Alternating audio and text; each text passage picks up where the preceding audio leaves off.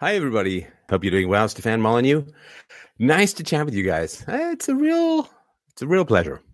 Uh, any advice on how not to quote Molyneux constantly? No. See, I, I am constantly quoting Molyneux, and therefore, I have no particular advice. And we have a lot to talk about today. Oh my goodness. Do we have a lot to talk about today? And just for those, you know, who get mad about the ramble tangent introductions, uh, I'm just going to tell you straight up that uh, I want to wait for everyone to gather them, then we get into the big topics. So here's a little cute story. It's a, it's a funny story, but um, the story goes a little something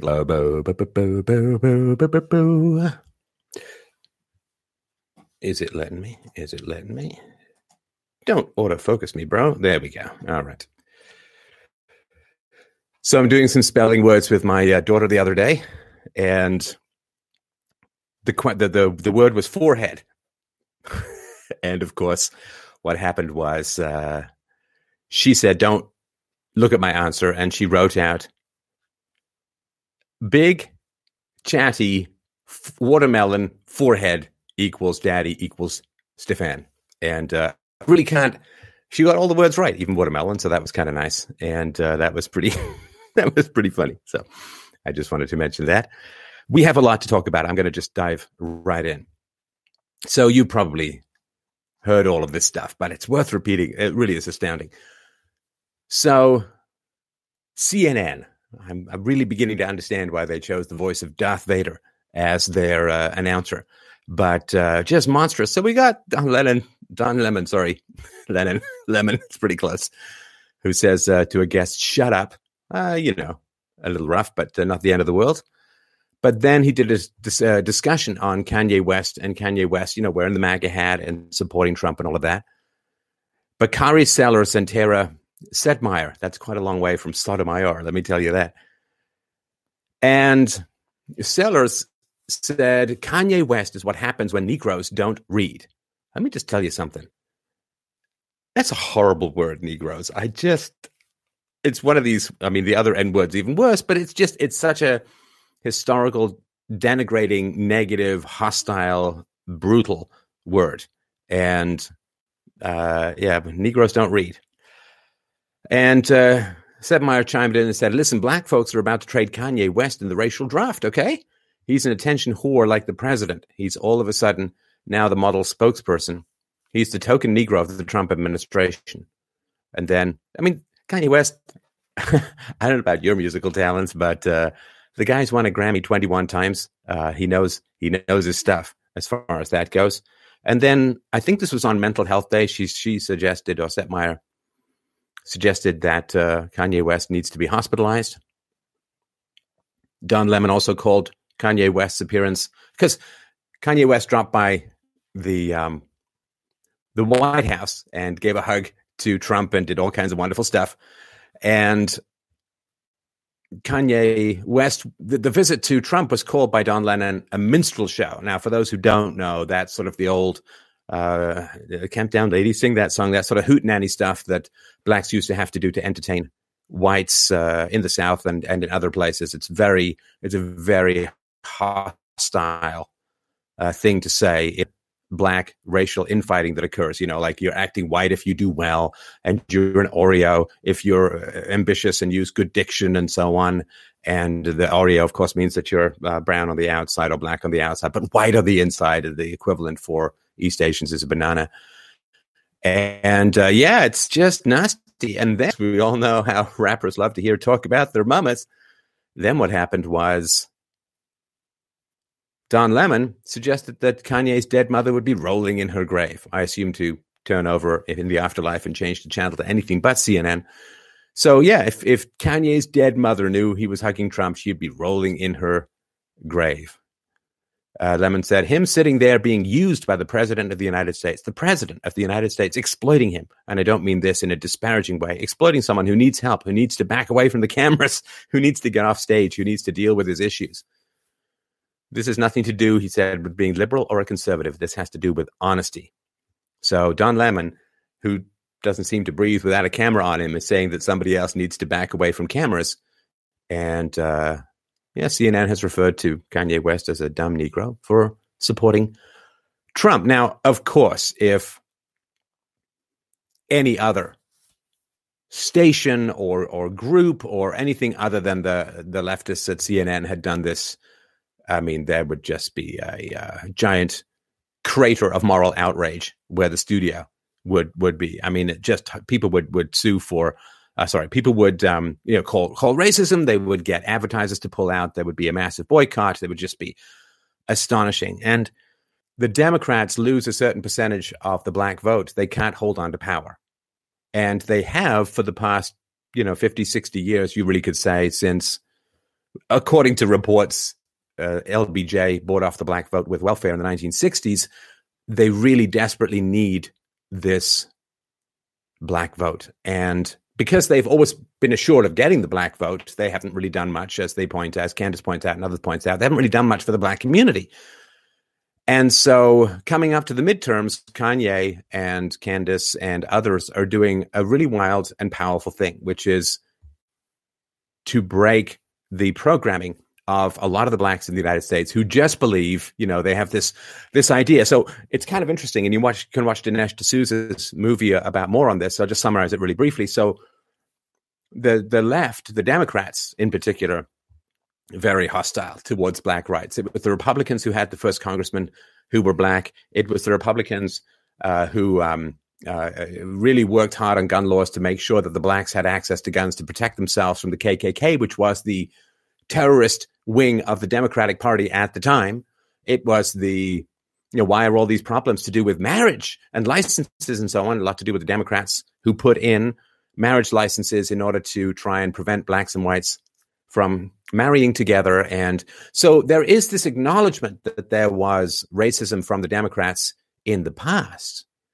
But there was supposed to be this big pivot in the 60s, uh, the Southern strategy, for which there is no evidence. This is a, a, Nixon in particular. They, oh, well, they, they switched sides in the 60s and so on. And, and this is really not the case at all. Uh, they, they continue to be, in my view, just uh, horribly racist. Because here's the thing let's say, I mean, we, we all want to avoid collective judgments of ethnic groups. Of course we do, right? I mean, because that's not good, right? I mean, I know I've got the facts on the race and IQ stuff. That's all big picture stuff. But we want to avoid moral judgments in particular of uh, racial groups.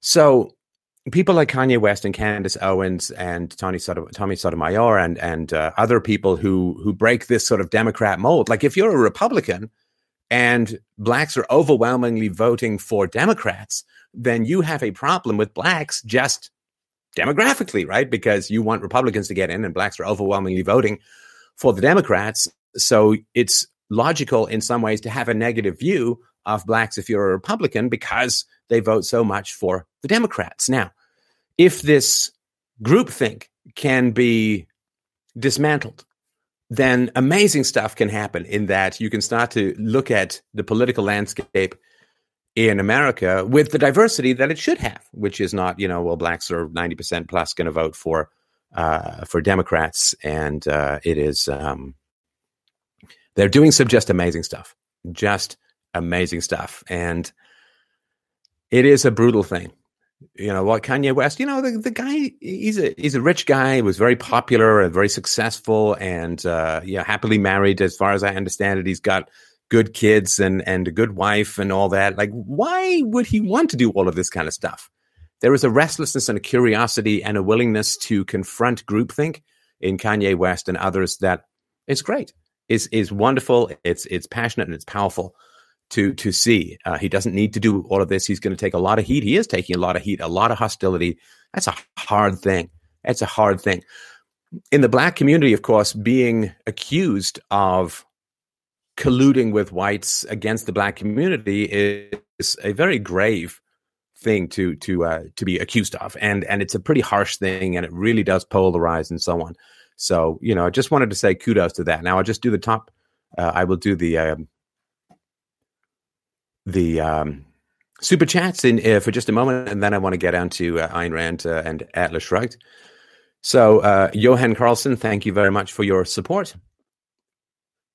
And uh, Ted Johnson, I'm not going to read that, but thank you. Uh, I think that's not the right uh, thing. Thank you for the donation, but that is not uh, not a positive thing to say at all. I think it's nasty as a whole. So, all right. Um, so I want to talk to you a little bit about Atlas Shrugged. So Atlas Shrugged is a great book.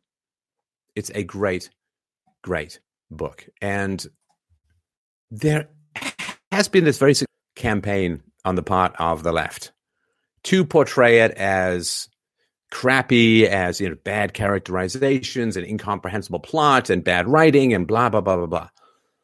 Ayn Rand, I know, you know, you you get a lot of cool points for denying the value of Ayn Rand, but I don't care about cool points. That's not really the philosophy. it's not really the philosophical argument to say I, I want truth, I want reason, I want evidence. I don't care about cool points and yeah, The Fountainhead, I read it once every five to 10 years, and it was fantastic. And the fact that she has one of the most successful novels in English when she was not a native English speaker is really quite something. And uh, it is, I wanted to tell you one of the reasons why it's a great book. This is going to be a bit of a spoiler, so, you know, skip over this part. If uh, uh, it's not a huge spoiler, but it's not, uh, it's not inconsequential and this writing is is fantastic and it's important to understand when I get to the part in Twitter where they talk about Atlas Shrugged uh, that came out of uh, a tweet from um, Literary Hub uh, about Ayn Rand.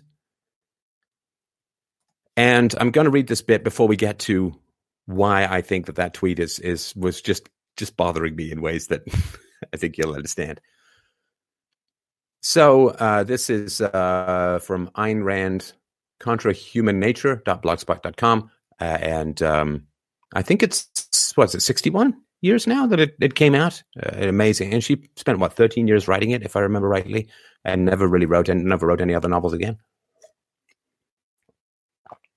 And she was appalled at how it was. I remember um, Leonard Peikoff, who she designated as her intellectual heir, was, you know, young and of course optimistic and so, oh, you know, the government uh, programs are going to be dismantled within a year of this book being published because the arguments are unassailable and the perspective is unassailable. But after this bit about the book, listen to this part of the book and, and you can pick up the audiobook on Audible and uh, you can get it, of course, uh, um, pretty cheap. There's a lot of uh, pompous, self-important people who have a secondhand copy uh, that is uh, not really, really understood. And I'm going to read you this bit and I'll set this up just a little bit. So there's a woman in it, and she should be, of course, a feminist heroine. She is a woman. She she is a, a, incredibly competent and intelligent and and powerful, and she's in charge of a train company. And there's increasing government control over the transportation industry and other industries, of course. And what happens, and we, we can see this happening in the West at the moment, there's this decay of the infrastructure. You build it up, and politicians like to cut ribbons on new stuff. They don't really get a lot of kudos for maintaining old stuff. And so infrastructure is kind of decaying.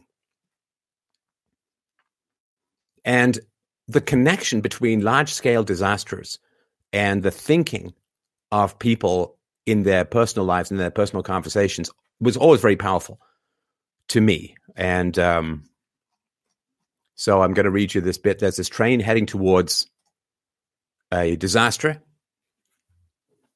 And this is from the novel. As the tunnel came closer, they saw at the edge of the sky, far to the south, in a void of space, living fire twisting in the wind. They did not know what it was and did not care to. And there were those who would have said that the passengers of the comet, that's the train, were not guilty or responsible for the thing that happened to them. The man in bedroom A, car number one, was a professor of sociology who taught that individual abilities of no consequence, that individual effort is futile, that an individual conscience is a useless luxury, that there is no individual mind or character or achievement, that everything is achieved collectively, and that it's masses that count, not men. The man in roomette seven, car number two, was a journalist who wrote that it is proper and moral to use compulsion, quote, for a good cause, end quote, who believed that he had the right to unleash physical force upon others, to wreck lives, throttle ambitions, strangle desires, violate convictions, to imprison, to despoil, to murder, for the sake of whatever he chose to consider as his own idea of a good cause, which did not even have to be an idea since he had never defined what he regarded as the good, but had merely stated that he went by a feeling, a feeling unrestrained by any knowledge, since he considered emotion superior to knowledge, and relied solely on his own good intentions and on the power of a gun. The woman in room at 10, car number 3, was an elderly schoolteacher who had spent her life turning class after class of helpless children into miserable cowards by teaching them that the will of the majority is the only standard of good and evil, and that a majority may do anything it pleases, that they must not assert their own personalities, but must do as others were doing. The man in drawing room B, car number four, was a newspaper publisher who believed that men are, by, are evil by nature and unfit for freedom, that their basic interests, if left unchecked, are to lie, to rob, and murder one another, and therefore men must be ruled by means of lies, robbery, and murder, which must be made the exclusive privilege of the rulers for the purpose of forcing men to work, teaching them to be moral and keeping them within the bounds of order and justice. The man in bedroom H, car number five, was a businessman who had acquired his business, an ore mine, with the help of a government loan under the Equalization of Opportunity Bill. The man in drawing room A, car number six, was a financier who had made a fortune by buying frozen railway bonds and getting his friends in Washington to defreeze them. The man in seat five, car number seven, was a worker who believed that he had a right to a job whether his employer wanted him or not. The woman in roomette six, car number eight, was a lecturer who believed that as a consumer she had a right to transportation, whether the railroad people wished to provide it or not. The man in roomette two, car number nine, was a professor of economics who advocated the abolition of private property, explaining that intelligence plays no part in industrial production, that man's mind is conditioned by material tools, that anybody can run a factory or a railroad, and it's only a matter of seizing the machinery. The woman in bedroom D, car number 10, was a mother who had put her two children to sleep in the berth above her carefully tucking them in, protecting them from drafts and jolts. A mother whose husband held a government job enforcing directives, which she defended by saying, I don't care, it's only the rich they hurt. After all, I must think of my children. The man in room at three, car number 11, was a sniffing, sniveling little neurotic who wrote cheap little plays, into which, as a social message, he inserted cowardly little obscenities to the effect that all businessmen were scoundrels.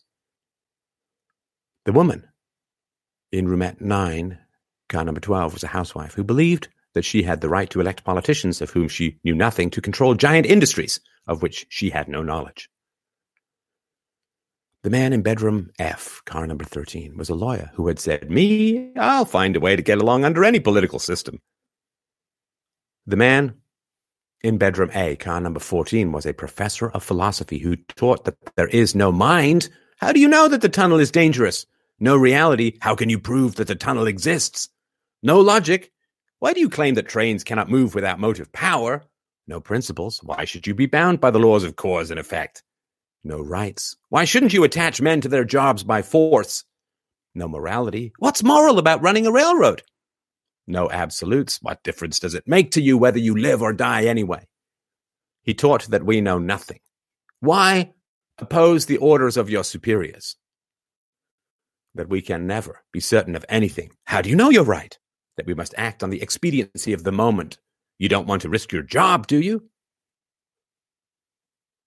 The man in drawing room B, car number 15, was an heir who had inherited his fortune and who kept repeating, Why should Rearden be the only one permitted to manufacture Rearden metal?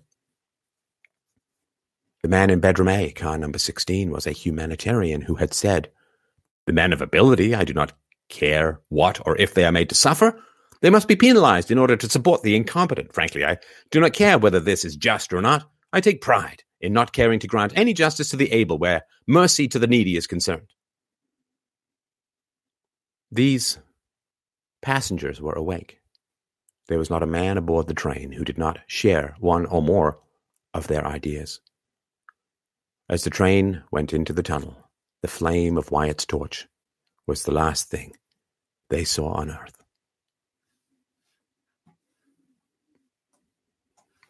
That always was a very powerful passage to me. Because it indicates that it matters what you believe, it matters what you talk about, it matters the conversation that you have. It doesn't matter if you don't have a big platform. It doesn't matter if you're not watched or listened to by millions of people. It doesn't matter if you don't have a big influence. It's in the little conversations, the personal conversations. That is the web by which our doom or salvation is knitted. That is how things change for the better or for the worse based upon your conversations that you have with individuals in the moment. And one thing that gets kind of tiring It's a comment that was made some time ago. I think it was on my YouTube channel. It was something like this Three kinds of people in the world there are the sheep, there are the guard dogs, and there are the wolves. And as guard dogs, we are trying to protect the sheep from the wolves of the left, from the wolves of totalitarianism and collectivism and communism and fascism and socialism, collectivism, and we are running round and running round, trying to guard everyone from the wolves that are gathering out there, the red eyes in the dark, the growls, saliva dripping, yellow teeth bared. You can see them all coming. It's as clear as day. It's as clear as the hand in front of your face. You can see them coming. And I can understand the frustration. I can see the frustration. And it does get difficult because people just kind of bleat this nonsense while we're out there guarding the perimeter. My role, though grotesque to you, is necessary. From a few good men, something like that. So, anyway, this uh, literary hub posted something and it was on Atlas Shrugged. And Zeus helped me, but what I did was I uh, had a look underneath. So this was posted two days ago. Uh, at LitHub is the uh, oops, sorry.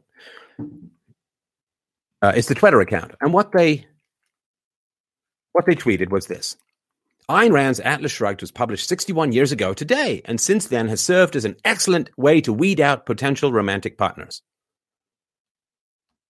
Now, of course, what they mean by that is, well, if you you see a guy, and it's often a guy, you see a guy who's reading Atlas Shrugged, don't date him. Now, of course, you can take it the other way and say, well, if you find somebody who sneers in a stupid way at a great work of literary and philosophical genius, then you can dump them as being well, what Ayn Rand called was second-handers.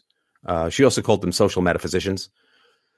Metaphysics, of course, is the nature of, rea- of reality, and a social metaphysician doesn't say what is true. He says, what do people believe is true? He doesn't say what is right. He says, what do people believe is right, or what can I get away with? He doesn't say what is virtue. He says what is approved of. And social metaphysicians are the bane of philosophy. They rely on sophistry because they have no connection to actual reality. They guide themselves according to the whim of the masses. So, Literary Hub posted this comment Ayn Rand, in Atlas Shrugged, constructs and composes a myriad of very complicated and very deep philosophical arguments. I know people have told you that it's just a potboiler with silly characters and, and a silly plot and uh, Dunning Kruger Dunning Kruger effect. If you're not that smart, Ayn Rand is a little tough to understand. So I read some of these comments. And I'll just read a couple out. You, you can you can read more if you want. So one guy, I don't know if it's a guy or girl, said, I found a copy in some holiday accommodation and tried it. Gave up about 150 pages in and finished it flicking through it. Implausible characters created purely to personify an opinion. No plot, no story development. It's crap. My wife saw me reading it and didn't leave me. Another comment. When I worked at a bookstore one day, a teenaged girl came in looking for Atlas Shrugged because her boyfriend insisted she read it. The store employees chanted, Dump him, dump him, dump him. And someone else, this is a, a bastardization of a comment I think Churchill made about yeah, if you're not a conservative, if you're not a liberal, if you're not a socialist when you're young, you have no heart. If you're not a conservative when you're middle aged, you have no head or no brain. So somebody said, if you're not captivated by the ideas in Atlas Shrugged at the age of 16, you have no drive. If you're not convinced it's bullshit at the age of 30, you have no heart. Hashtag Ayn Rand. It's like this woman spent 13 years pouring heart, mind, and soul into a very sophisticated book with a great plot. It is a great, great plot. And just saying, well, it's only accepted by people who are naive and by people who are nerdy and people who are sociopaths. It's like these are these are not arguments. This is exactly what she's talking about. Although she's talking about this stuff more in the Fountainhead, right? So we the living they lose. The Fountainhead it's a draw. Atlas shrugged they win. Someone else says, I'll talk about the Fountainhead with someone all day, but if they try to claim Atlas Shrugged as anything other than an overdose of beating you over the head, nihilistic objectivism, I walk away. Beating you over the head, nihilistic objectivism. Well, you can call objectivism a lot of things. You cannot call it nihilistic. Nihilistic is the destruction of values, and uh, that is not what it's about. Someone else says, This is the only book that I've wanted to throw across the room. When I was halfway through it, I finally finished it. And then I actually did throw it across the room. so freaking witty. Old joke, what's the diff between Atlas Shrugged and Lord of the Rings? One is unrealistic, puerile, fantastic drivel of the worst sort. The other is a story with orcs in it. yeah, that's pretty much Socrates right there. Someone else said, many, many aeons ago, I did a stretch working in a bookstore. My already tattered faith in humanity was finally swept away when I saw the sheer volume of Anne Rice, Tom Clancy, and Ayn Rand that flowed through that place. Okay, Anne Rice and Ayn Rand, give me a break. Oh, come on. Ah, Rush grew up, and so can you. Actually, okay, that's a little bit funny. Um, the drummer for Rush. Well, actually, the drummer for Rush is the reason I ended up reading Ayn Rand. At least, I'm sure I would have come across her sooner or later. But um, is it Neil Peart? Is Geddy Lee. Neil Peart is the drummer. Yeah, I can't never remember the guitarist's name. But um, Neil Peart was the guy into Ayn Rand, and he put some stuff. And I think he was also into Lord of the Rings, and he put some stuff. He's the lyricist and a great lyricist and a great drummer. I've seen Rush a couple of times live. And uh, it's just, oh, well, these beliefs are fine when you're young, but you grow up and you realize that life is more sophisticated. It's like, it's not an argument. it's not an argument. Someone else said, the title is perfect, though. I read the first hundred pages, shrugged, and then threw it in the garbage. It's not a masterpiece, but you didn't finish it. Yeah, I didn't finish the pickled marshmallow pancakes my son made for me, but I'm pretty sure they're not a culinary masterpiece. See? Atlas Shrugged is like pickled marshmallow pancakes. Not an argument. I'd yell, but my gums still hurt. Ah, here's another part, another comment. Well, the fun part about that is Bioshock is a nigh complete takedown of Ayn Rand's entire body of work and the pseudo philosophy called objectivism. Abandoned underwater cities with creepy baby carriages is not an argument. I can't believe the things I have to say in this world. But it's really not. Oh, Lordy. Someone else said, I had a young woman tell me I should read it when I was 17, like any teen guy wanting to make a little time. I gave it a shot. She was incredulous when I told her it was stupid. Still the worst book I've ever tried to read. Just awful. No, it's not. No, it's not. No, it's not. And and this I, I'm telling you, I'm telling you guys straight up. Not a pleasant place to be, but I'm gonna oh I said I'll be honest with you guys, right? So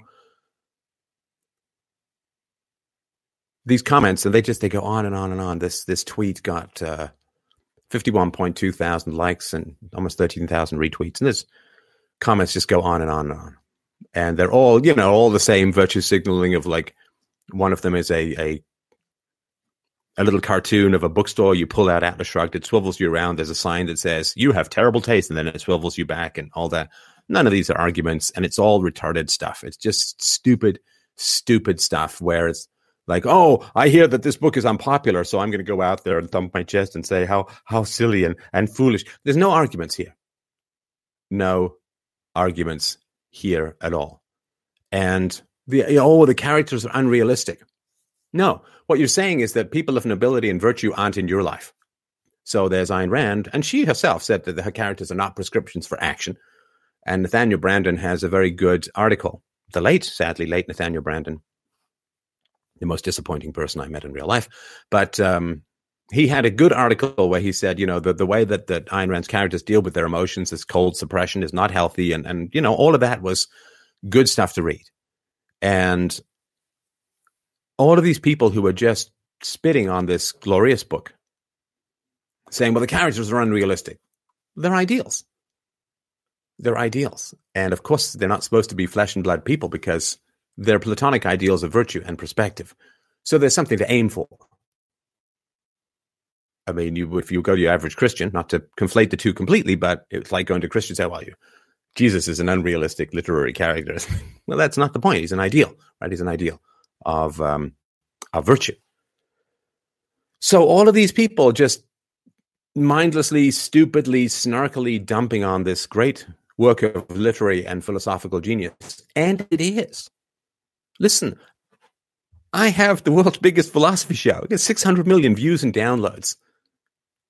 I break down stuff with deep and sophisticated analysis. I, I know my weaknesses, but I'm not going to be shy about my strengths either because false modesty is just another form of hypocrisy. So I know what I'm good at, and I'm good at this. And the fact that I can see the brilliance of Atlas Shrugged doesn't seem to give people much pause, you know? You know the guy's got the biggest, most powerful philosophy conversation the world has ever seen, says this is a really powerful and deep book. Is it perfect? No. There's things that I disagree with with Ayn Rand's philosophy, but we are 90% uh, circle overlaps. But this idea that you just you you snark in it and you dump on it and suddenly you're in the cool gang and like you're just being used.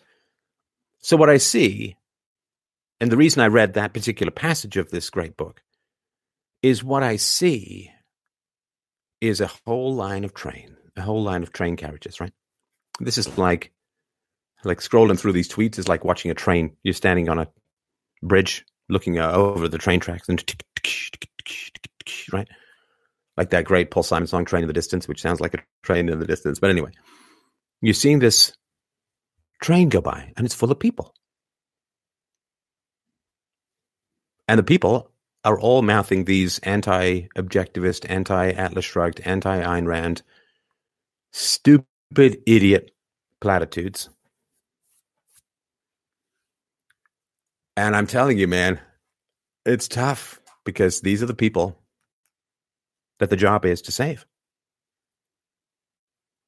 These are the people, the sheep, that we guard dogs are supposed to keep safe from the wolves. And Ayn Rand was an immense guard dog. Certainly, the most, certainly the earliest and most influential philosopher. I've had sort of people compete lately, but this is why people say, "Oh, you're anti-woman." It's like, "Oh, happily married, got a lovely daughter," and the most influential philosopher was, for me, was a woman. And of course, you know, feminists should be, if if they were not just out to destroy Western civilization as a whole, feminists should be praising a whole bunch of women. They should be praising. I mean, the very first female leader of a Western country was Margaret Thatcher. They don't praise Margaret Thatcher. Ayn Rand wrote what is considered by some, and some studies indicate, one of the most influential novels ever written, wherein the heroine is a powerful woman who runs an entire railway from coast to coast and is extraordinarily competent, much more competent than the men around for the most part.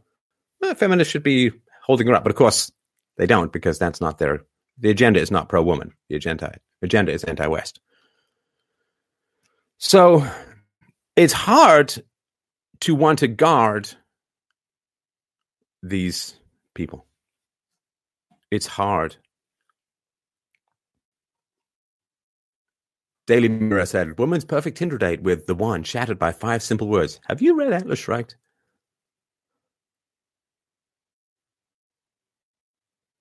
Uh, little, uh, little graphic here. There are two novels that can change a bookish 14 year old's life Lord of the Rings, and Atlas Shrugged. One is a childish fantasy that often engenders a lifelong obsession with its unbelievable heroes, leading to an emotionally stunted, socially crippled adulthood, unable to deal with the real world. The other one, of course, involves orcs. Not an argument. Not an argument. And when you read Atlas Shrugged, and I hope that if you haven't, that you will, uh, when you read Atlas Shrugged, I would really like you to compare your emotional experience with the people. For me, I mean, because I came from this sort of orcish underworld of poverty and and uh, degradation and and humiliation and uh, abusive relationships and so on, that was like a beautiful. Like Plato's cave, the way underground, you see the snow-capped mountain. You want to get there.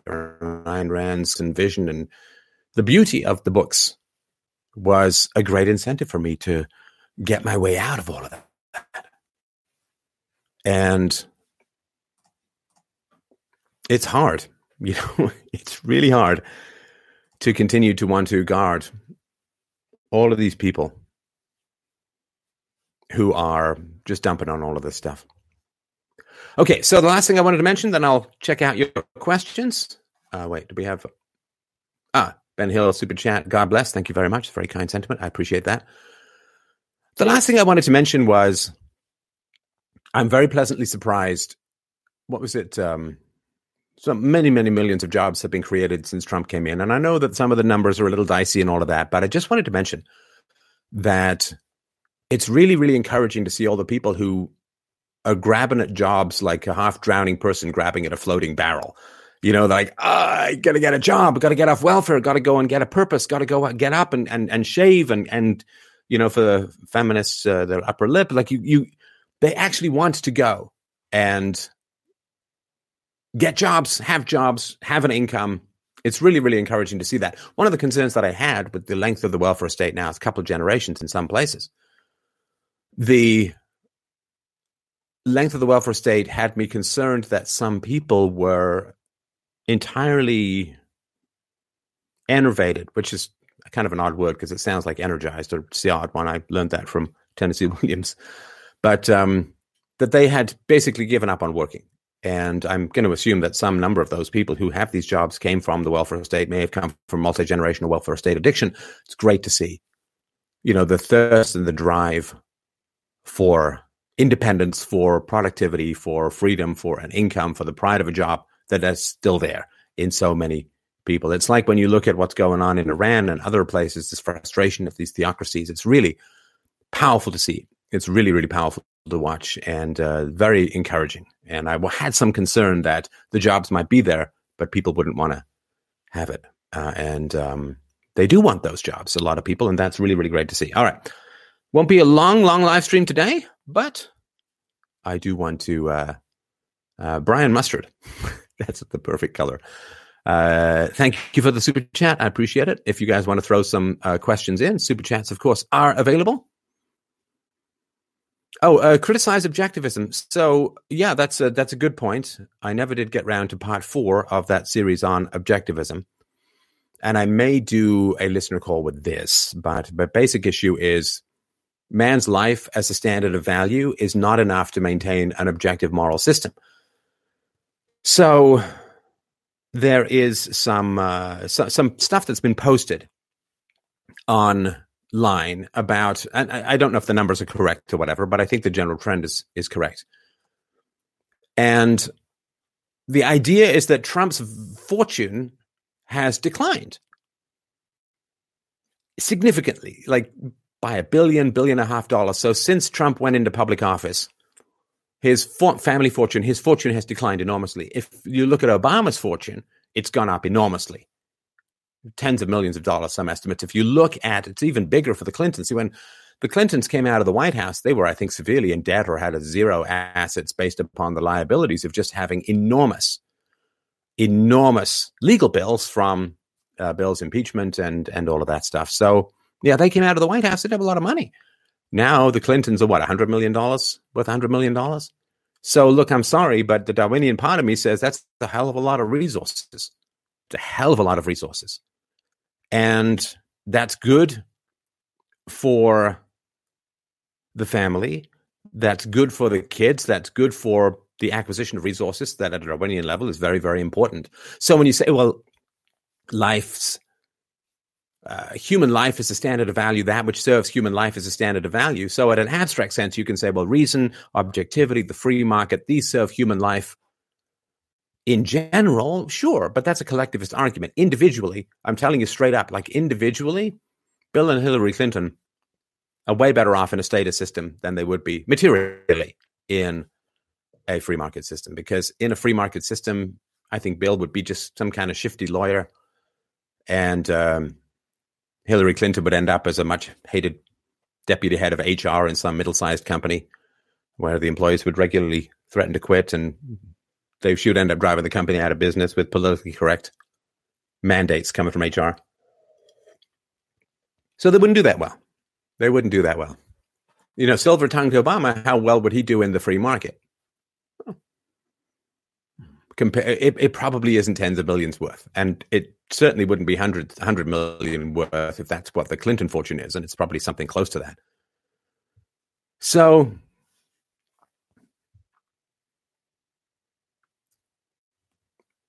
it's been great for them. The system that we have has been great for some people. It's harmful to Trump and his fortunes. It's great for the leftists and their aggregation and collective uh, of power. And so they their system benefits them. That's why the system continues. So saying that which benefits human life is the standard of moral value, I don't find particularly satisfying.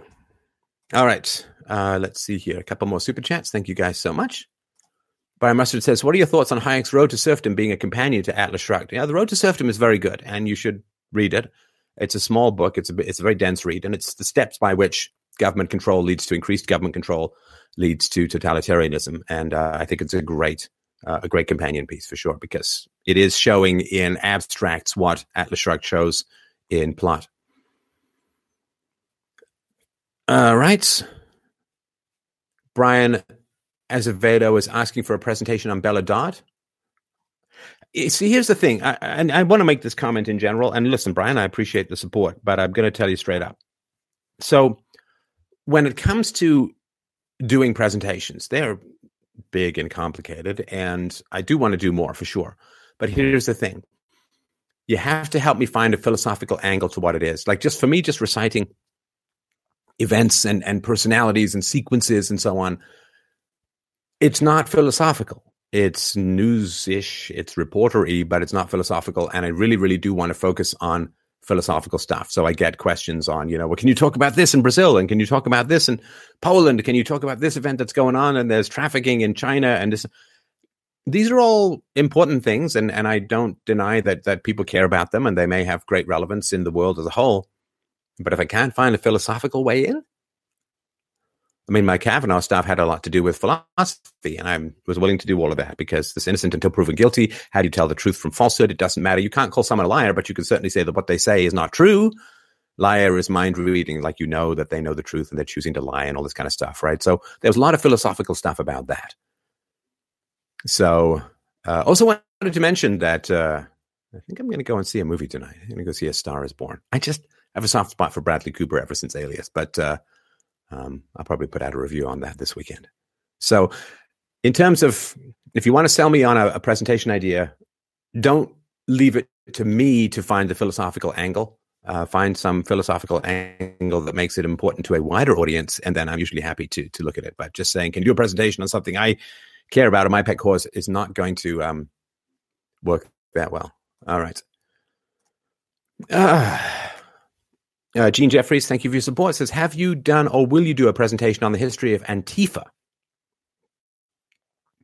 I think that there's a lot of stuff out there uh, at the moment regarding that. So, again, if you can think of a philosophical angle, have you ever smoked opium? No, never even smoked marijuana. Ross Ogle says, "Love what you do, Stefan. Quit spanking my children because of your bomb in the brain videos, and your channel changed my life.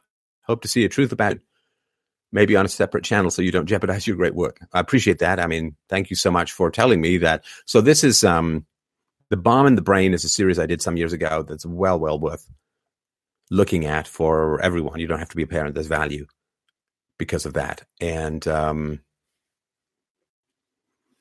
So I don't know. Truth about QAnon? Can I get a philosophical angle to it? I don't know. I don't know. So Ted Johnson. Doesn't covering current affairs expand your reach? And do you prefer the title Philosophical Father of the Future or Powder, the Rainbow Breathing Dragon? I think both of those are, are wonderful phrases. Yes, current uh, current affairs does extend my reach, but I do need to find a philosophical way in. So that is the challenge. Uh, e Honda says sheep hate sheepdogs. Well, there is that. there is that for sure. Cinnamon Bear, thank you. Um, says you've helped me and my family. Have you read the Satanic Verses by Salman Rushdie? Uh, it got heat, so I had to read it. Made me cry. Love from Alberta, Canada. No, I've not read the Satanic Verses. I actually uh, knew a woman whose father was Indian who said that uh, it wasn't going to be something that non-Indians were going to get because there's so much subcon- subtext to do with Indian culture. So I have not read it, but uh, I will certainly look at it. Uh, I don't have a lot of time to read fiction these days, but it's an interesting book for sure.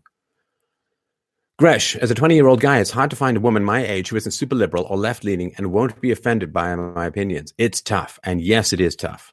It is tough. But can you imagine if you didn't know how dangerous the leftist women were and you got involved in something that got you into real trouble? Could even get you into legal trouble or get you kicked out of university. You name it. This kind of stuff can happen. So I would say that it is hard. You know, it's it's sort of like saying um, uh, there are a lot of cats here who are feral and try and claw your eyes out, and I'm having a tough time finding a good cat. And it's like, yes, but can you imagine how tough it would be if you didn't couldn't even differentiate the good cats from the from the violent cats? Sorry, it's kind of an insult to cats, but uh, uh, Jake says, Steph, I'm a 20 year old man from Southern California, and I've greatly benefited from your insights. Thanks for thanks for providing depth and brevity. Love your work, The Art of the Argument. Well, yeah, theartoftheargument.com. You can check that out. And um, let's see here. Uh, Stefan, what's wrong with Justin Trudeau? Please elaborate. Well, he's just not that smart.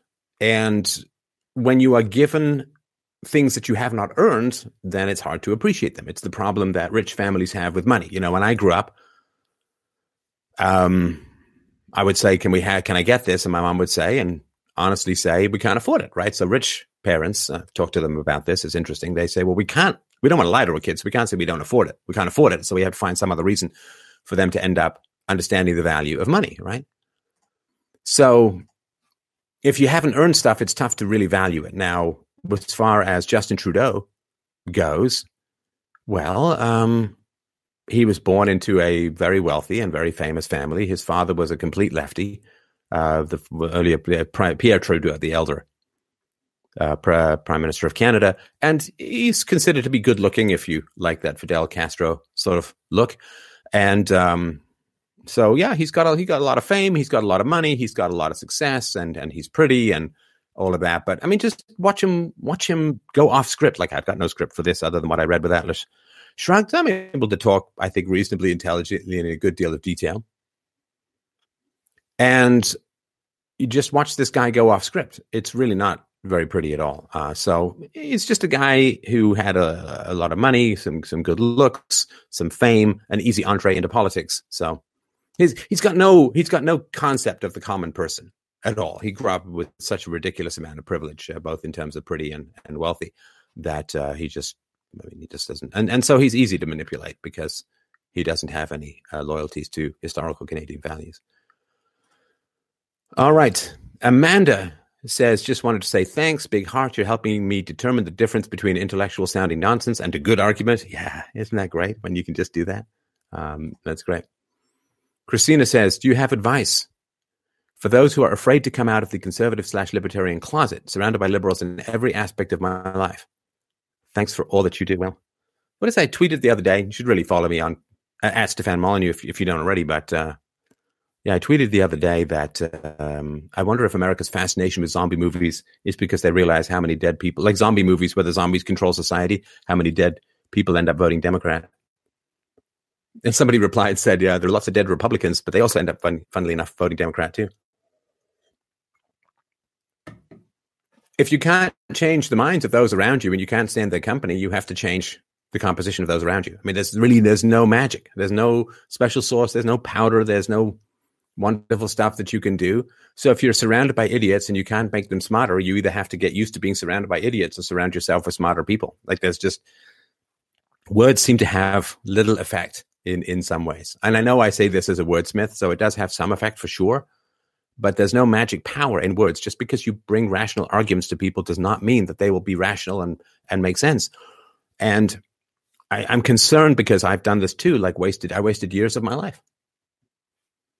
Wasted years of my life because I was just hoping that my commitment to rationality was going to change the minds of people around me, and it it doesn't. It doesn't. So, uh, T Bitm says, "Do you think Kanye has a chance in 2024 if he does run for president?" Hmm. Can you imagine Kim Kardashian as first lady? What a timeline. Um, so I think, I mean, Kanye is great, but he's not philosophical any more than I'm a rapper, and you can see me do my rap from time to time with the show. So I would say that he has a chance, but I think he needs to, you know, sit down and sort of organize his thoughts from the ground up. And uh, but yeah, he's definitely a curious guy, very smart guy. Language skills, uh, language skills, almost second to none. So I would say with the right preparation, he could. Ilhitu says, Hey, Steph, I'm a Freemason in the UK. What are your opinions of the Freemasons? Fancy joining us? Now I have to flash some, like I just gesture, right? And then people stop my gestures and freeze stuff. And um, he's making this gesture, he's making that gesture. This means this, this means that. And um, yeah, I, I mean, I'm not a big, I'm not much of a club joiner. Like, so when I was in college, I um, shared a room with a guy. We we lived in a frat house, and I was invited to join the frat, and they were nice guys and all that. But I'm just not much of a joiner as far as that goes. But uh, can you imagine if I was a Freemason? can you imagine? Can you imagine if I was Jewish? All right, Ted Johnson says, U.S. Um, sorry, he says, if you're no longer vegetarian, what forms of meat do you consume, consume and or consider ethical? Yeah, you know, I I would like it if I could keep my energy up and do all kinds of great stuff without eating meat from time to time. But um, yeah, I, I, would not say that I focus on the ethics of that in particular. If we can stop children being beaten, tortured, raped, and indoctrinated, then I think we can turn our attention more to animal rights. So I don't have particular ethical justification other than I simply cannot gain the energy to do the shows, to to exercise a lot, to be a father. Um, and I'm look, I'm not saying that you can't. I know that there are bodybuilders who do all of this kind of stuff but that is a uh, a very big uh, difference. So I'm going to focus on children's rights. I'm going to focus on the non-aggression principle, and um, I'm going to have meat from time to time. Uh, Jan says, "Do you uh, plan to make a material about Faith Goldie campaign in Toronto? Can't wait to see you in Poland. Thanks for everything." Yeah, so Faith Goldie is running for mayor in Toronto, and um, I can't see a particular philosophical angle. I certainly um, think she's got an interesting campaign, and, and people should remember that. Ted Johnson, he's back. What advice would you give to men living in female dating pools that are like parking lots where all the good spots are taken and the rest are either handicapped or way out there?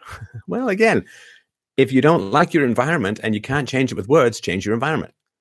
Just, you know, mix it, move up, join new groups, join like all of this kind of stuff. So,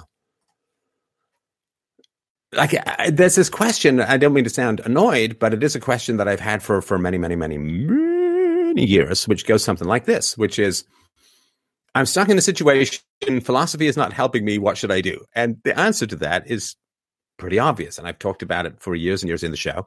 I was not happy with my social circle. I was not happy with my family of origin. I tried my very best to change people, to be more rational, to listen. They didn't. So I moved on.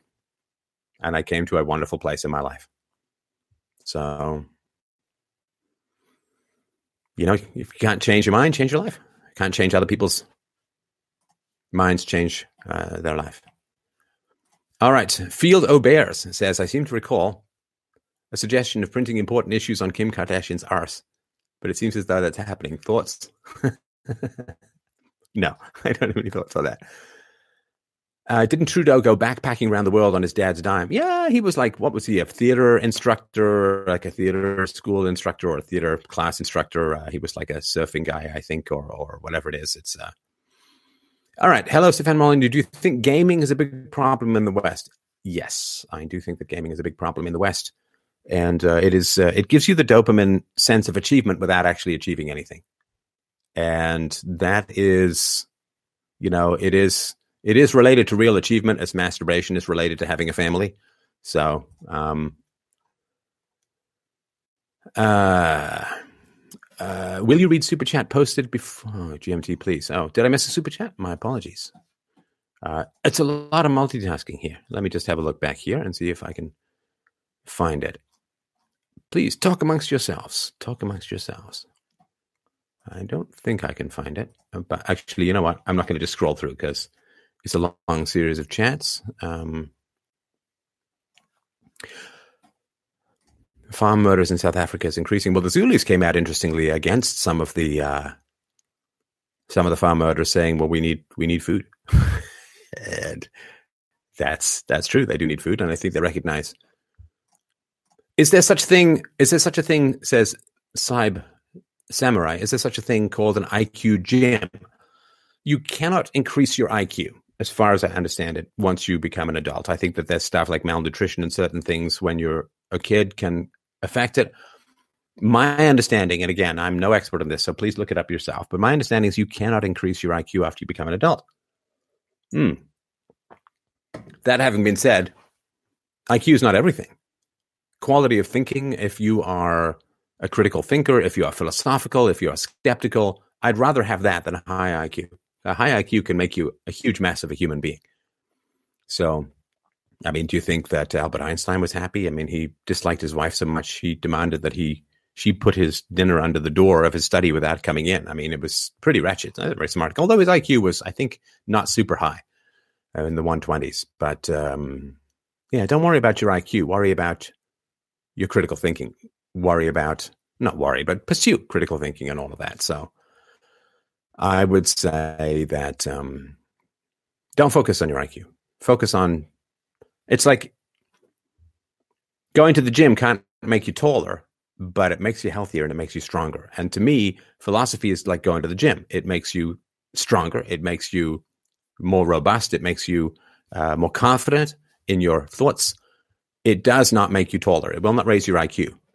But saying the gym won't make me taller doesn't mean don't go to the gym.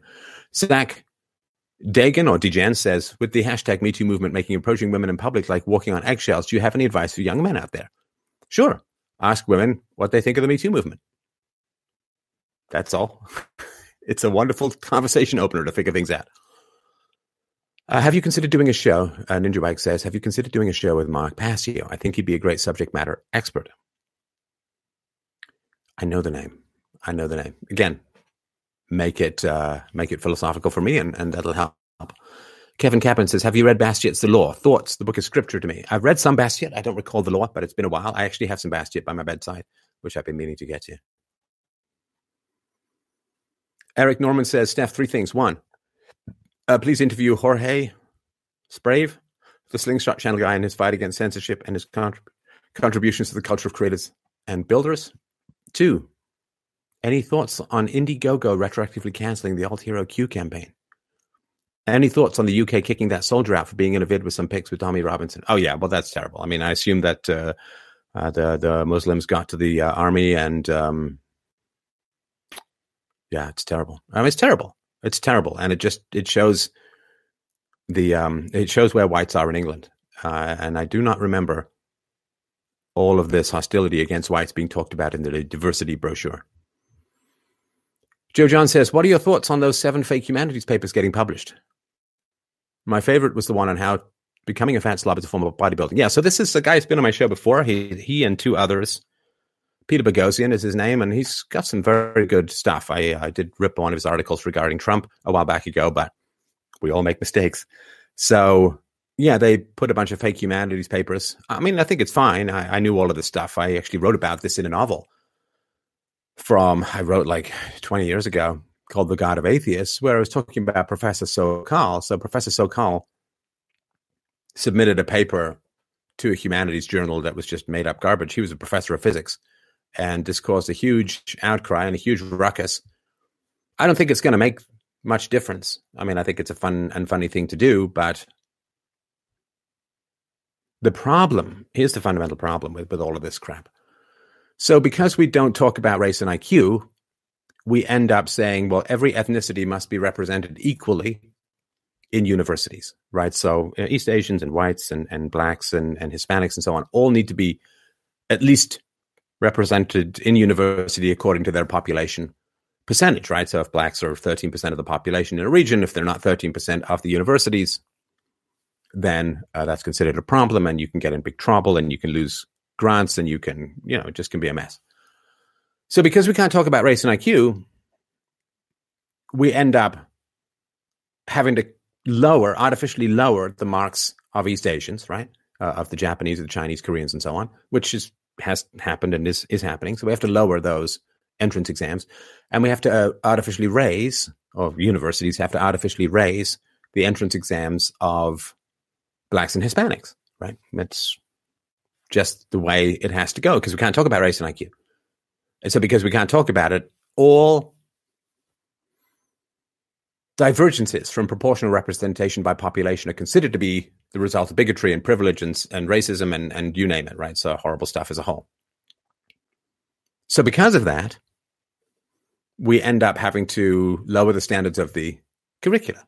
That's inevitable, right? Because if you let people in after artificially raising their scores, well, guess what? You know, me me riding 150 pounds on my medical record does not suddenly make me drop 40 pounds. It's just a number, right? It hasn't changed anything fundamental, right? Like I've always been a shade under six foot tall. And that doesn't mean that if I write six foot two, I suddenly gain two and a bit extra inches, right? So it just, it just changing the numbers doesn't change reality. So because a lot of people are being led into university who don't have the intellectual ability to to be there, um, and there's some significant reports out there that men are in general, as adults, more intelligent than women. The one that says that it's about equal, but men are more represented in the higher and lower ends, I've heard tell that that has something to do with testing men and boys and girls in their early or mid teens. But anyway, so there's a problem in that what should happen, of course, is that all of the uh, entrance exams should be anonymized by race and gender. You should not have any idea who you're marking. You should not have any idea the race, the gender, uh, or any aspect, the age, or anything of the person that you're marking when it comes to universities. And then we could find out. And then if there's a disparity, then you could run IQ tests and you could find out if there was, you could solve this problem in a week or two. Easy, right? But people don't want to because, again, the, the one thing that drives the less completely insane is talking about race and IQ and gender and IQ and gender and intelligence and G as a whole. And we all understand why. So the problem is not that there's a bunch of bullcrap artists in the humanities. Of course there are. Because if the humanities used to have very strict standards, but the problem is is that you can't get quote underrepresented groups into the humanities if they have very strict standards. So you have to lower your standards. You have to artificially raise the marks, which means right one one one goes up, marks get artificially raised, standards have to go down. There's no question of it. And so you're not getting the kind of quality education that you used to get a couple of decades ago, even. So the politically correct stuff is very powerful and important when it comes to this kind of stuff. And that's not going to change. It's not going to change. And women, of course, want to go into the humanities more than they want to go into engineering or the sciences or anything like that. And um, you're just not going to have the same kind of brilliance on average from a group of women than you will from a group of men. And it's just, you know, again, don't shoot the messenger. I just simply state the facts. And if people are outraged, um, your relationship is not to me. Your relationship is to the facts. So get outraged to the facts and then learn that you have to damn well grow up at some point. So here's the problem, though. Why don't they just cut the subsidies to higher education? Because the student loan debts, much like the mortgage debts in the early part of the noughties, like late 90s to 2007, let's say, when the government said you've got to you've got to get more mortgages into the hands of blacks and Hispanics, right? Based upon a flawed study out of the New York Fed. So what happened was they had to the banks had to do these loans that they didn't want to do. And they had to then bury these loans in larger financial instruments, right? So bundling up these mortgage backed securities and selling them overseas, and they had to get them off their books as much as possible. So it's kind of like if you have to take a bad medicine, but you can mix it in with something that tastes good. Well, you don't want to take the bad tasting medicine if you could just stir it into something that tastes good and eat that, right? So they took all of this, these crap loans to people who, the moment that variable rate mortgages went up a little bit, they couldn't possibly afford their houses. And so they had to bundle all of this stuff in. So all of this mortgage backed securities and all of this spread of these toxic mortgages out into the financial world was the result of the government forcing financial institutions to lend to people that they wouldn't otherwise lend to in order to make equalization um, uh, in terms of representation. Again, back to the same thing to do with colleges. So the same thing has happened with student loans, right? People who've gotten student loans they're not going to be able to pay them back. They're not. Or let's say that they do pay them back.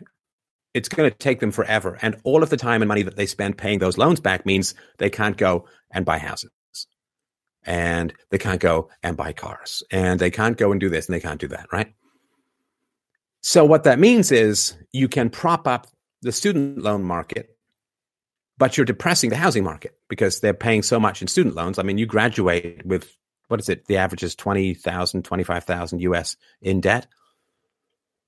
And uh, you graduate with that and you have a useless, crappy, dumbed down arts degree. It's pretty tough. It's pretty tough to keep that stuff going. So, what's happened is all of these terrible student loans that are unlikely to be paid back have been bundled up into larger financial instruments and spread out into the world financial system. So if you did something decent, moral, and honorable in the government, if you did something like this and said, okay, well, we're going to change this up. So the government is no longer going to prop up these loans. And if you declare bankruptcy, you can discharge these loans. Well, what's going to happen? People are going to declare bankruptcy by the hundreds of thousands, right? What is it? $1.5 trillion dollars now in outstanding student loans? There's no way. There's no way that those are all economically productive. It's not possible. It's not going to happen. So, the honorable, decent thing to do was for the government to stop propping up this stuff and allow students to discharge their loans through bankruptcy because it's horrible exploitation to not allow them to do that. Now, if that occurred, right, if that occurred, let's just say the bankruptcy won, then hundreds of millions of student hundreds of millions of dollars worth of student loans could get wiped out through bankruptcy. Because if you're facing like it's going to take me 15 years to pay off this loan that has not given me or got me critical thinking skills to get a good job, then yeah, you can de- declare bankruptcy. And what are you like seven years without credit cards and all that? But you can start some kind of life. And students are, are lied to. I, I consider it, uh, in my view, it's all a massive fraud. You got to go to college. College is essential for your work. It's all a massive fraud. Massive fraud. Lying to impressionable teenagers and getting them on the hook for debt they cannot discharge. Monstrous. Absolutely monstrous. One of the great evils of the modern West. And it's it means that, that, that people can't get their life started, can't move out of their parents, like a third of millennials living with their parents these days. So if you were to simply allow students to discharge their loans through bankruptcy, then I would assume hundreds of millions of dollars worth of student loans would suddenly be vanished through bankruptcy. Who's going to eat that loss? It's a big, big loss. And remember, it's multiples, right? So if you think about a bank loan, let's say that the bank makes 3% on your loan. That means if a loan fails completely, another 33 odd loans have to succeed perfectly just for them to break even. So if the banks are exposed or financial institutions are exposed to hundreds of millions of dollars of direct losses, that threatens tens of trillions of dollars of loans as a whole. So the reason why the government, even under Trump, who I'm sure would be sympathetic to this stuff, the reason why the government is not allowing students to discharge their student loans through bankruptcy is that the absolute nature of these loans has been bundled into the rates and risks of a whole bunch of, I assume, trillions of dollars worth of financial instruments that have been spread around the world. You're going to take one, oh, you know, I'm just going to pick up this one little problem, this one little thread hanging from this tapestry. Next thing you know, the whole thing unravels and you're ceiling caves in or something like that. So they have bundled and spread these toxic student loans all throughout the financial system, which never really recovered from the um, housing crash. And uh, it's the same kind of situation. And it's absolutely terrible. It's absolutely horrible. And um, very, very hard to fix. Some garbage papers get published. That's not the fun, fundamental reality. I mean, it's like Mises proved that you can't have a functioning economy without a price system because without price, you can't determine the allocation of resources. Price can't be central mechanism, not a push mechanism. Trying to um, set price centrally is like to make something move by tying a piece of string behind it and pushing the string. It just doesn't work. And he did that in the early 1920s, if I remember rightly. Communism went on for another 60 years or so. So I think it's fine, but I think that they should they'd be far better off dealing with the financial realities of these kinds of things as well. So, all right, Fielder Bear says still waiting on the intersectionals to complain about the lack of diversity in plumbing. Well, you know, but women don't want plumbing jobs, right? of course, right. AJ Blue says, uh, How can I overcome the fact that my girlfriend isn't a virgin? She's been with one other partner and I hate it. I want to marry her, but this thought is stopping me. So, if she's only been with one other partner, your odds are still pretty good. So, I've got a presentation called The Truth About Sex, which you can look at these rising stairway to hell chances of getting divorced with more and more partners. If your girlfriend has only been with one other partner in the modern climate, that makes her practically a nun. Like I hate to put it this way, but the emphasis and and focus on pushing thought based lifestyles is very strong, and the fact that she's resisted it to that point is uh, is pretty important. So you may want to think about forgiving her for that. Uh, Alex Fernandez says, How many hours do you work a week? I like what I do, but I do about 60 to 90 hours a week, and I feel it's taking away from family time but I don't want to stop working. How do you balance your work family life? It's a great question, and I I have challenges with that, Alex. I, am straight up with you, man. It's a, it's a challenge. This work is not only engaging and fun for the most part, but it's also very powerful and changes the world and changes people's lives and changes families. And and I mean, it's very hard to find stuff to compete with this outside of direct family time. But um, you gotta stay healthy. You gotta stay strong. Like I'll tell you this, like like um, shifting the call-in show from like four hours straight to you know intermittent. Eh, it's a tough thing for me. I mean, that's what I've been doing for twelve years. It's tough to change, but it is something that uh, your love for truth, your love for work, your love for productivity is very important. But remember that you love your family too, Alex. Remember that you love your family too, and you can work for a long time in your life, but your kids are young. Like, I think about this. I mean, I've been thinking about this lately, so it's important. So, uh, you know, think you, you you've got kids, right, Alex? So, so think about this. You can't. I mean, you can play with your kids when they're babies and all that, but it's not. It's not the same as having conversations with them, right? So, when can you start having important conversations with your kids? It depends on the kid but let's say four or five or six years old. I'm saying an average five, you can start to have important conversations. And the stuff before that is fun. But in terms of like actually having important conversations that mean stuff with your kids, five, maybe six years old. Now, for most kids, they're going to start peeling away from the parental units when they hit puberty 11, 12, 13, or whatever it is, right? So let's just go six to 12, right? Six to 12 years of age is a beautiful time for being a parent. And they call it, I think it's called the latency period and so on.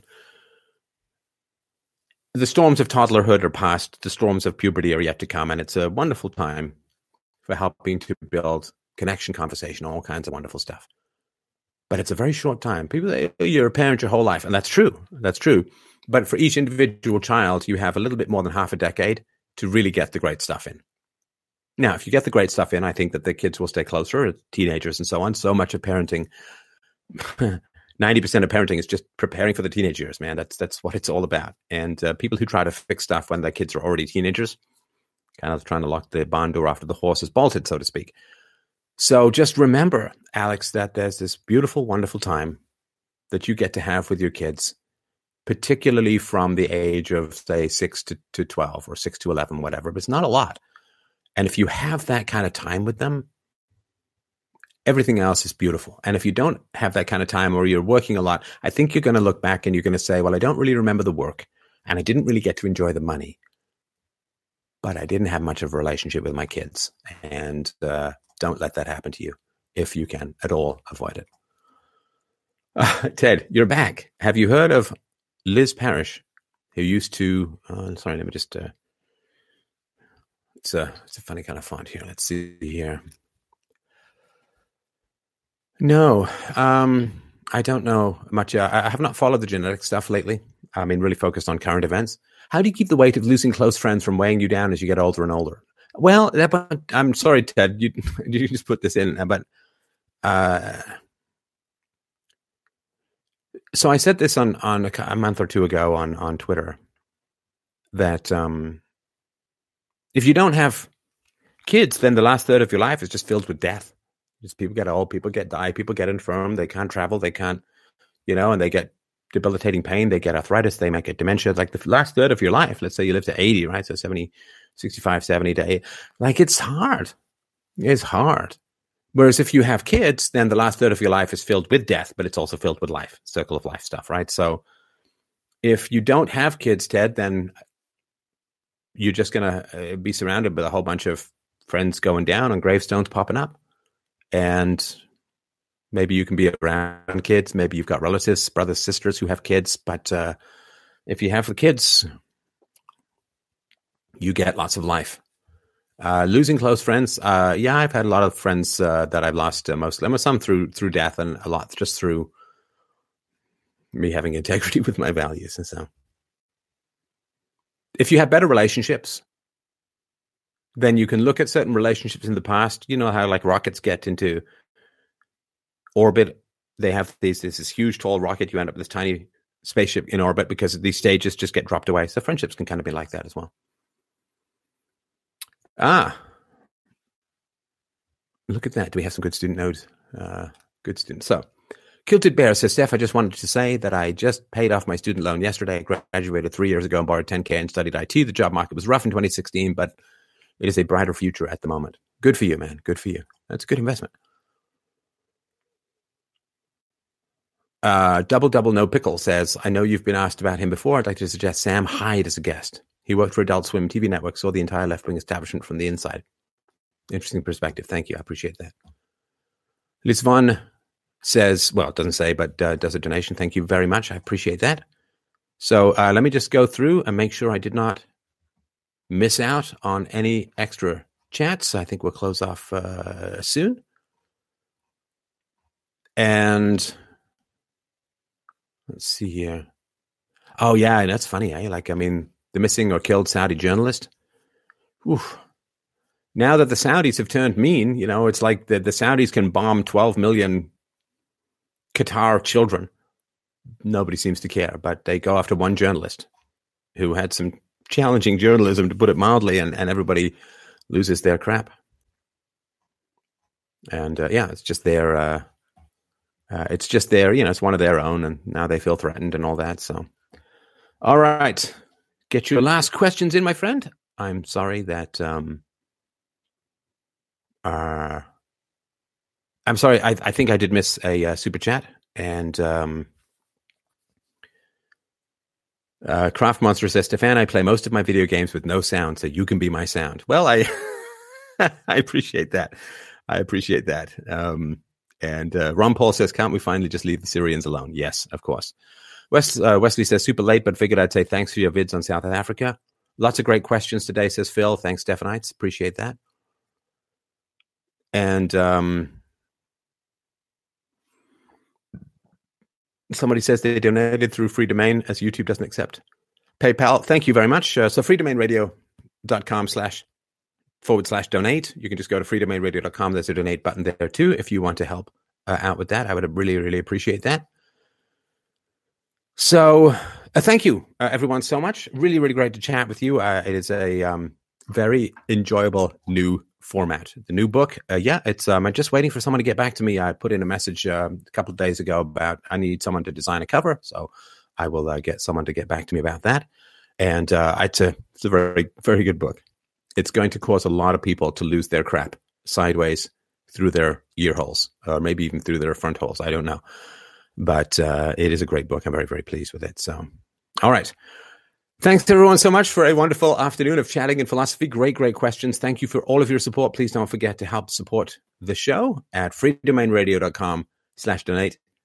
Love you guys so much, and I'll talk to you soon.